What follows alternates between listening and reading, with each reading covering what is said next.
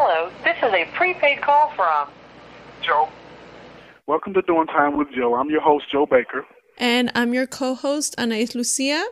And this episode is, you know, has to do with uh, mental health and also Joe's experience as uh, an, an, inmate observer. Uh, so, you know, Joe, what exactly is an inmate server? I'm sorry, observer. Okay. I'm sorry about that, observer. Yeah, yeah, yeah. Inmate observer, no doubt. Well, an inmate observer is a job that uh, they created in the prison that allows inmates that you know keep a pretty clean record and stay out of trouble to sit and watch other inmates that have attempted to commit suicide. That way, it frees up the nurses to do a lot of paperwork that they have to do, and we sit in front of them and we watch them and we mm. record everything that they do. We mm. see them doing anything, we let the uh, nurses and the, uh, the uh, correctional officers know, and that's basically what an inmate observer is. You know, now it's a great job. Um, and while I was sitting as an inmate observer, I got to know this guy, and we're going to call him Ralph. He he didn't mind me telling his real name, mm-hmm. but I'm not going to do that.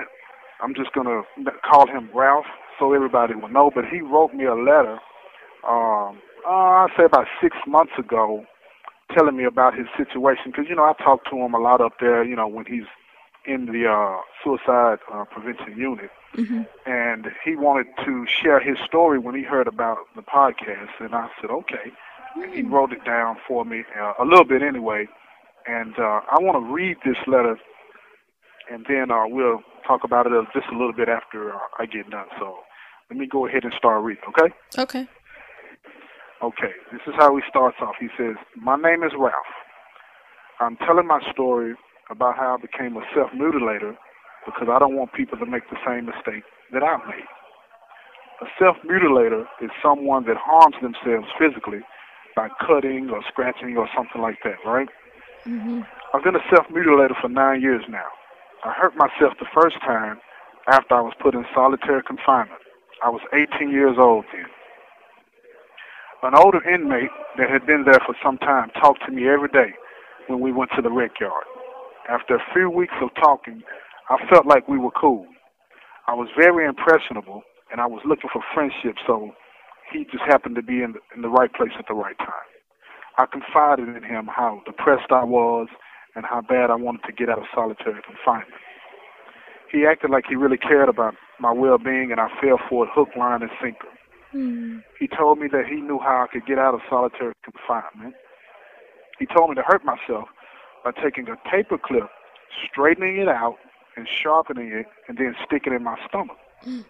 I told him that I couldn't do that to myself. Every day for a couple of weeks, he kept trying to convince me that this was okay and this would help me get off of solitary confinement. He even showed me how to pinch my stomach, kind of like a person that uh, is taking a diabetic shot, mm-hmm. and then puncture myself he kept telling me every day that after I do it, they'll take me to the hospital and I would get off solitary confinement. Finally, I gave in. He gave me a paper clip and I did exactly as he told me to. When I did it, I screamed from the pain so loud that the pod officer ran to my door frantically, asking what was wrong. I collapsed to the floor, clutching my stomach. The officer called for help, and the medical staff came running. When they saw what I had done, they quickly got me to the hospital.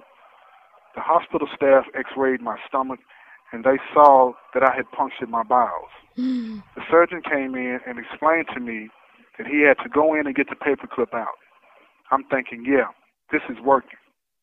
They will do the surgery and I will be taken off of solitary confinement. When I wake up, my whole stomach is pulsating with horrible pain to the point that I can't move I look down at my stomach and I have a huge six to seven inch incision with about 30 staples holding my stomach shut. They transferred me to the mental health unit. So I got off of solitary confinement. What I didn't realize is what I was in for next. Over the next nine years, I can't count the number of times that I have cut my stomach open. Hmm. I have no feeling in my stomach. Once I got an infection so bad they had to take me to the, they had to tie me to the bed and run a tube into my heart to feed me. I was fed through a tube for three months. no water, no food. My abdomen had got to the point that they couldn't close it anymore. So my intestines just hang out. There were holes in my intestines. Dark green bile would pour out all over my body, burning my skin. This is no joke. Today I'm doing fine, but I don't know what tomorrow looks like. I'm afraid because everybody everybody that I know that has done this has died. The person that pushed me to do this died from this. So I know how this ends. I just hope that I'm the one that beats this. If not, I hope you listen to what I'm saying and just don't do it. Now, he wrote me that letter about six months ago, and I didn't do it then because, you know, we were just getting the podcast going, Mm-hmm. but I felt compelled to read that letter today. Wow. And, uh, yeah, I wanted to make sure that I could would read that letter when we we're talking about mental health, you know? Wow. And so, why do you think it's uh, important uh, to talk about this topic? Well, I think it's super important to talk about mental health and this issue in particular, dealing with self mutilation, because I've met guys in here that do this, and and I've always been fascinated as to you know what are you getting out of it. And he told me on one of the occasions that I was sitting on him that it it gave him a sense of power and control over his life, even though he knew he was hurting himself. It made the medical staff and the and the people at the prison do what he wanted them to do. Mm. So he gained some power out of that, even though he knew that he was doing damage to his body. And another reason that I really think this is important to talk about is because remember in the letter when I talked about the guy, when I mentioned the guy that talked him into it. You know, Mhm. prison is a miserable place. And there are a lot of people in here, no matter what programs they offer, no matter how many laws change, they just don't seem to care about anything and anybody. Mm. And they want you to wallow in that misery with them. And I wanted to make sure to point out to people that, you know, not everybody that you meet in here has good intentions for you. Mm. You know, they'll befriend you as if they do, uh, but the whole time they're setting you up to tell you something that's going to hurt you in one way or another. It's no different than, you know, somebody recruiting you to join a gang. I mean, that's just a that's a slow way of of harming a person, you know, over time. But this way, it was more immediate. And he even told me that this guy, uh, he met him a few months later. He was brought to the suicide uh, uh, floor. This guy laughed at him and told him that he was stupid for even listening to him. You know, but by now, Ralph is addicted to this, and he he's added this. Uh, I'm gonna say, I don't want to call it a coping mechanism, but he's added this uh, way of getting things done for himself to his con and it's Mhm. become something that he cannot stop doing, as, as he says. The longest that he's gone without hurting himself is two years, and he had a problem at home. Uh, I'm not sure what it was because he got emotional when he was talking about it, so he didn't really want to get into that. Mhm. And he, I'm going to use the term relapsed, and he Oh. opened his intestines again, opened his stomach up again, and you know, and that is so sad because, like I say, he's a young person Mm. and he has a chance to go home. Um, I think in a couple of years, and you know these things keep happening to him, and I know that during those two years, before I even started doing inmate observing and sitting on the guys up there, I would see Ralph in the gym playing basketball, but I never really understood why his T-shirt would. It, it would always have something red on it, and now I know what that was. That's blood Oh. from his intestine. Yeah, you know how his stomach would be open, but Mm. it's it's. I think they had a mesh or something over it, but it would still be spots of blood all over his T-shirt Oh. while he would be playing. And when guys started to figure out that's what it was, they wouldn't even guard him. you know, Mm. And yeah, they would stay away from him because they didn't want to get blood on them on Mhm. themselves and stuff like that. But you know, it's a real problem in here. It's a real problem. You know.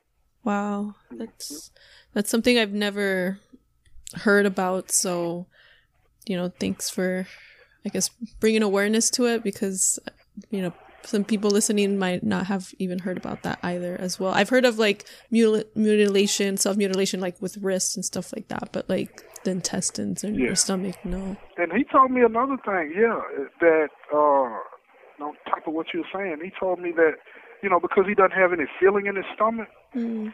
uh he just sticks ink pens and uh razor blades and uh toenail clippers. He can just stick those things in his stomach when he wants to uh get attention and I don't want to make it sound like he's just manipulating and and nothing's wrong with him because I believe that if he thinks that's an option to getting something, uh, whether it be uh, getting moved to another cell or getting them to allow him to use the phone or whatever the case may be, hmm uh, if he believes that's an option for him, I think something's wrong with him. He may not be, you know, like you got mental health that goes like on levels from one to six, you know, hmm and uh, level six is the highest, meaning the most dangerous, most unstable, and level one is the lowest. You know, somebody that they consider the functioning uh, uh, mental health person, mm and he's at the top. He's like a six, so he's confined most of the time to his cell um, when he's acting out. So he'll do these things when he wants to get a phone call or or uh, order a Christmas package or stuff like that. And they used to give in to that, but lately I've noticed that they don't give in to that anymore. They're trying to make sure that uh, the guys don't think that you know, hurting themselves is going to continue to get them, you know, the little perks or whatever that you can get in prison. And, uh, you know, it's frustrating, a lot of them, because they they feel like they're being punished. They will actually hurt themselves. I've seen him actually hurt himself and then blame them for not getting to him quick enough to get him to the hospital. Oh, wow. And I would say to him after he comes back, I'm like, man, how are you going to say that they're not doing their job when you are the one that opened yourself up? Mm. They got to you as quick as they could. And sometimes it is slow, you know, because stuff happens in here. You got that, the nurses will be running to two or three different cells. Sometimes it is slow, but it it just amazes me how, and he's not the only one. How sometimes they'll say, "Well, you're not doing your job. I could have died."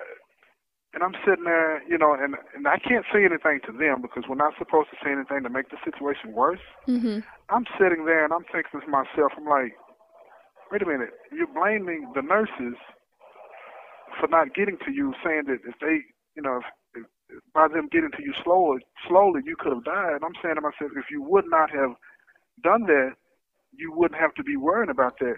Mm. But then, as quick as I think like that, I tell myself that's not right either because it's obvious that something's wrong. You know, yeah. I, I don't know the answer. I don't know what can be done about it or anything like that. Mhm. But it's obvious that something's wrong with a person that believes that cutting their stomach open is an option for them. And another thing that I'll say, uh, real quick, is that I asked him um, when he when I was before he wrote me this letter when I was sitting on him. I said, "Did you have mental health problems when you were on the street?" And he said, "Not that he knows of." And I'm like, "Well, so when you got here, you hurt yourself because this guy talked you into it. You never had any inkling out there on the streets to hurt yourself." And he said, "No." He said, "Absolutely not." he never thought to hurt himself when he was out there. It never even dawned on him. And, and I'm saying to myself, something is wrong if a person can be talked into uh, hurting themselves. I mean, the way he did it. Think about this. Now. Yeah. Have you ever seen anybody? Have you ever seen a diabetic uh, take a shot?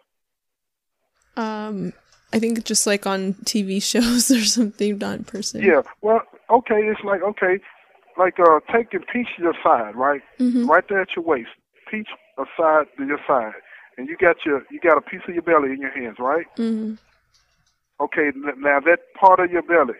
Now he took that and he took. Uh, that's how diabetics they they'll shoot the needle into that part. But he took a paper clip, straightened it out, and sharpened it, and stuck it in him.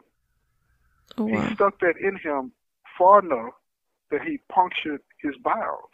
Wow. Now, yeah, yeah, no doubt. So I'm thinking, okay, you may not have been diagnosed with the problem on the street, but something was wrong. And I asked him, I said, were you a heavy drug user or anything like that? And he was like, yeah, he liked to smoke weed and use some cocaine, and, and I think he said meth. I think he said meth, uh, but I'm not 100% sure, 100% sure about that. But I'm sitting here thinking, okay, maybe a lot of the people that are addicted to drugs are self-medicating, you know, because you see a lot of guys coming into the system now that are strung out bad, especially on this opioid. And then when they get here, they get diagnosed as uh, having mental health issues, bipolarism, uh, depression. That's real dominant in here, mm-hmm. uh, and all kinds of other stuff. And then those, when they get after they get diagnosed, and they get on their medication, they do fine until they start using drugs while they're on the medication, and that's a problem that he has. And he talked to me about that, how he he's having a hard time uh, kicking the drug habit in here, mm. and and it's causing him to be worse as far as his mental issues are concerned. You know, okay. and I, I really feel for him. I really do. I really do. And do you have an update how he's doing right now? Oh well, yes, yes. This week alone, this week he was doing fine um, for about five months, and remember last week. I'll take it back. Last week He's been to the hospital three times. He's cut himself open three different times. Oh my gosh. In the last month, right? Wow. And just last week, I heard that they put they have to put him in a straitjacket. You know what a straitjacket is? Oh yeah. You ever seen? Mhm. Yeah, he, they have to do him like that because, well, first of all, let me back up. Before that, they would have him on strap down, right? They would have him strapped to the bed. Mm-hmm. And when he's strapped to the bed, that means they got a strap on his ankles and a strap straps on his arms, keeping him flat to the bed, right? Mm-hmm. They might put a pillow under his head so he can, uh, you know, lean up a little bit. But that's how he stays. But even when he he's like that, he's been able to get loose somehow, and then rip his stomach open. Wow. Three times. Three times. Oh my and gosh. yes, and this last time they decided for his safety, and it may sound cruel. Mm-hmm. I know it sounds cruel because even though I know it's for his benefit, I don't even like hearing about it. You know. Mm-hmm. Now this time they have him in a straitjacket, so he cannot get his hands loose. You know what I mean? Wow. So he cannot bite because he bites down on the straps and gets out of them. He literally chews through the strap to get out of them so he can get his hands free and rip his stomach open. And he knows that every single person. I was at his door one day watching him, and a nurse came by, and she's real nice. She was concerned about him. And she was talking to him. She said, she's scared for him. She said, Do you understand that every single person that has done what you're doing has died here? Hmm. And he said he did. And I watched him, and when she walked off, I watched him tear roll down his face. And I said, Man, you all right? He was like, No, not really. He said, Because I cannot stop. I can't stop. Hmm. And I'm like, I don't understand. You you cannot stop. He said, It's addictive. It's it's now it's addictive. And this person that talked him into that, Mm-hmm. I think he knew that. I think he knew what he was doing. Oh. and he just wanted yeah i think he i do i believe that i think he knew what he was doing i think he he just wanted company you know like they say misery loves company Mm-hmm. you know and i i just wanted to talk about that for a few minutes uh this episode i it'll be a little shorter than the other ones but i really wanted to make sure to get this out so that people will understand how serious uh, mental health is, especially in prison. It is rampant in here. It Mhm. is rampant. Uh, I, I don't know the answer. I don't know, you know what they should do. The people way smarter than me, Mm-hmm. you know. But uh, the problem in here is just almost unimaginable to uh, grasp. It's like when you see you you actually see a mental health patient that's like a five or a six. It's almost it's like what can this person do? And the majority of these people that I've seen, they don't have big sentences. They do not. They're Mm. coming home you know, like in two, five, seven years. You know what I'm saying? Mm-hmm. And I can't imagine what they're going to do. I just can't imagine what they're going to do out there to be productive citizens or uh, how their families are going to deal with them, how the community is going to deal with them. You know, and I think that's something that needs to be addressed. Yeah. And it needs to be addressed before they get out. You know what I'm saying? Yeah, I feel like that's definitely um like for me that's something that that should be i guess like mental health like therapist or like some kind of mental health assistant should be assistance should be like offered um because Yeah. um i feel like especially Yeah, like being in prison oh really okay Yeah, they do. They have. Uh, well, let me correct that because you said like with officers too. Now, the officers, I don't think are trained in that, which I Mhm. agree with you. I think they need to be trained, but I, they have nurses, they have therapists, they have psychiatrists, psychologists, and and and, and let, let me be clear. I want people to understand me. I am not uh, um, trying to make uh, this the administration or anybody here sound look good. I, I, I'm- I'm not trying to make them look bad either. I'm just calling it like I see it. mm-hmm And I've seen these people here. They do, in my opinion, and I just got to keep it real. They do an amazing job. I just don't know what more they could do. Mm-hmm. oh, You know, okay. I'm not a doctor. I don't have that type of training.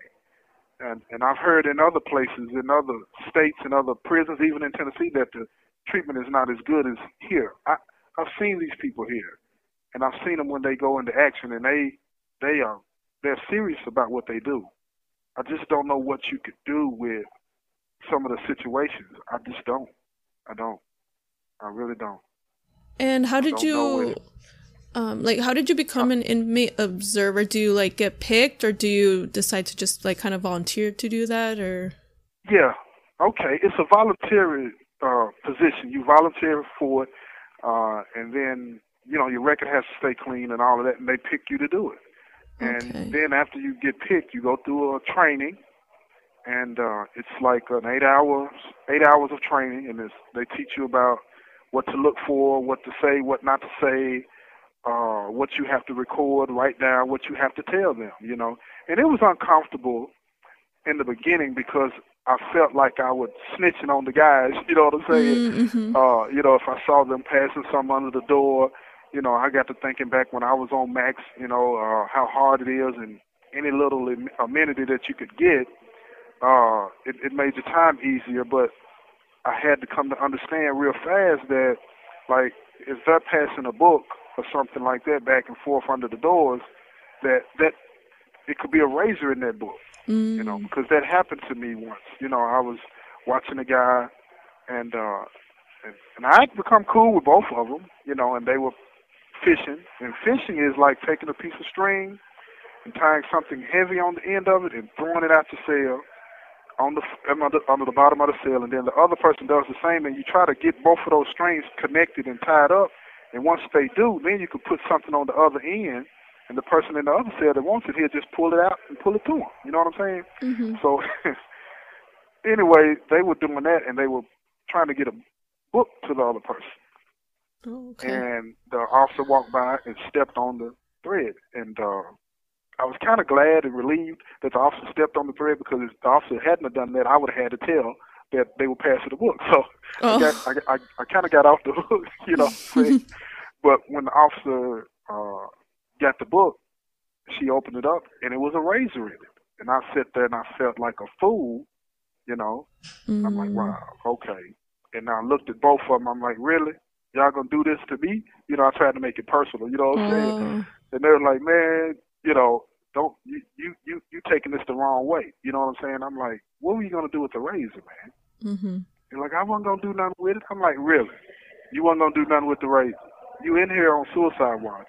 You trying to get a razor, and you wasn't gonna do nothing with it. So after that, I became more diligent and started watching way more than I intended to when I first Mhm. went up there. But that's you know that's how you become an inmate observer, and uh, they pay you like 85 cents an hour when you work a, a four-hour shift, and uh, they have enough inmate observers where it covers the whole 24-hour day, seven days a week. Oh. You know.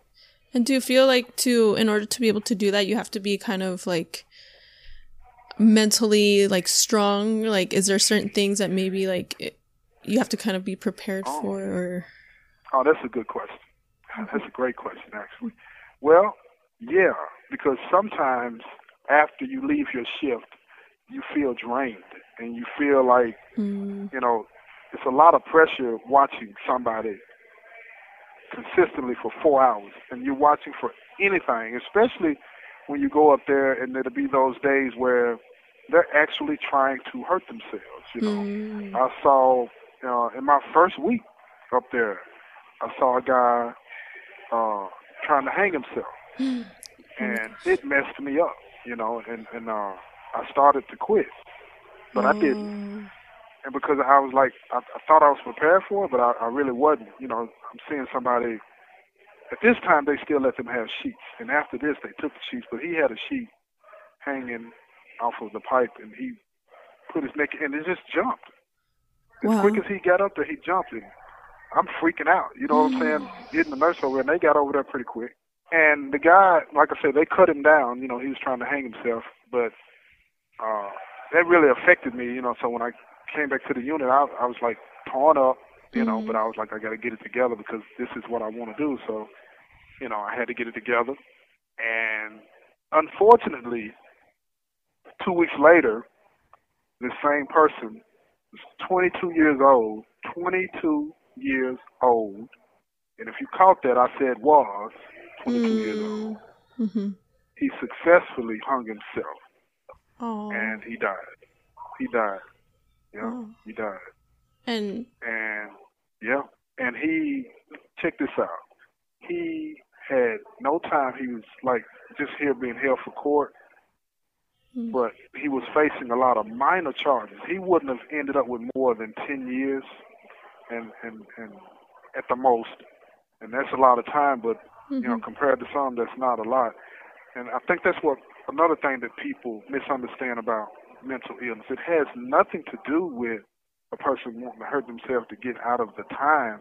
It's just that I think that, you know, the, most of the people that I talk to, they talk about that confinement, being in that cell alone like that, cut off from everybody else.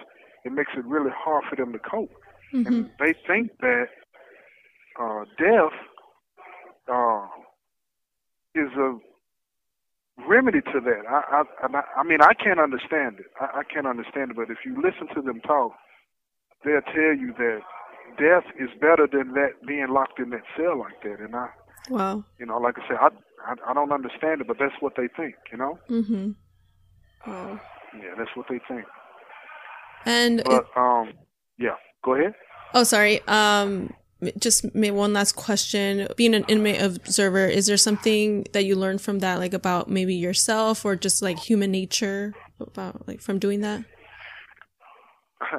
Another good question. Yeah, what I learned about myself is that I need to be more patient. You know, um, I need to be more patient, especially with guys that uh, have mental illnesses. I mean, first of all, it's hard to it's hard to tell, you know, Mhm. because uh, the, the lifestyle that I used to live, I look back on it, and a lot of the guys that I used to order around and hang around with or whatever, I I know now that they had mental issues Mm. and they would self-medicate to try to cope. I didn't see it like that back then, and it, it has taught me to be more alert and uh, more patient and to listen better. You know, Mm. you you have to really listen to what people are saying to pick up on, you know, those cries for help. You know, it's not a lot you can do for a person Mhm. in here, you know, but you can listen to them. You Oh, know, okay. listen to them, let them get it out, and uh, even if you don't, you know, uh, say anything back, just listen to them, and that, that's what it, it's taught me about myself. Mhm. You know, and I, I really appreciate you asking that question. Yeah, that's a good question. That was a great question, actually. And if you said that was your last question, if you don't have any more questions, I'm going to wrap this up. And as always, I want to thank you uh, for taking the time and doing this episode.